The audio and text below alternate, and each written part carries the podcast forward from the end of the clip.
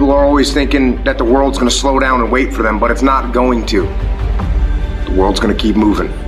The clock is gonna keep ticking. Everything that starts has an end. It's just life. If I looked at my clock, if you looked at your phone, time never stops for no one. Time has no forgiveness. It grants pardon to no one. It's ruthless. So I recommend you get ruthless right back.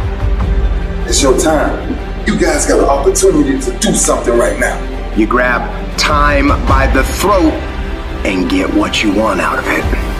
I want every person who's watching to declare out loud, I won't miss another opportunity.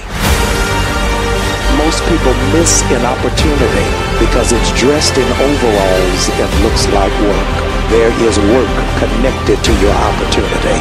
I ain't found a man that'll try to outwork me. Only thing I got special I made my mind up to be special. Greatness is a lot of small things done well, stacked on top of each other. You have to make up your mind to everything you want to do. Simply by word. Are you taking control or are you giving up control? You have to control your day. You cannot let your day control you. Every single person listening to this right now has an opportunity every day to win their day. You have to take the tasks that need to be done and you fucking do them. If you want to be a champion, if you want to be successful, you've got to live an active life. You've got to attack the day, you've got to win the day, and you've got to stack those wins to a point of where winning is just who the fuck you are. Take the time to develop the discipline, to develop the habit of fucking winning. And guess what happens? You become a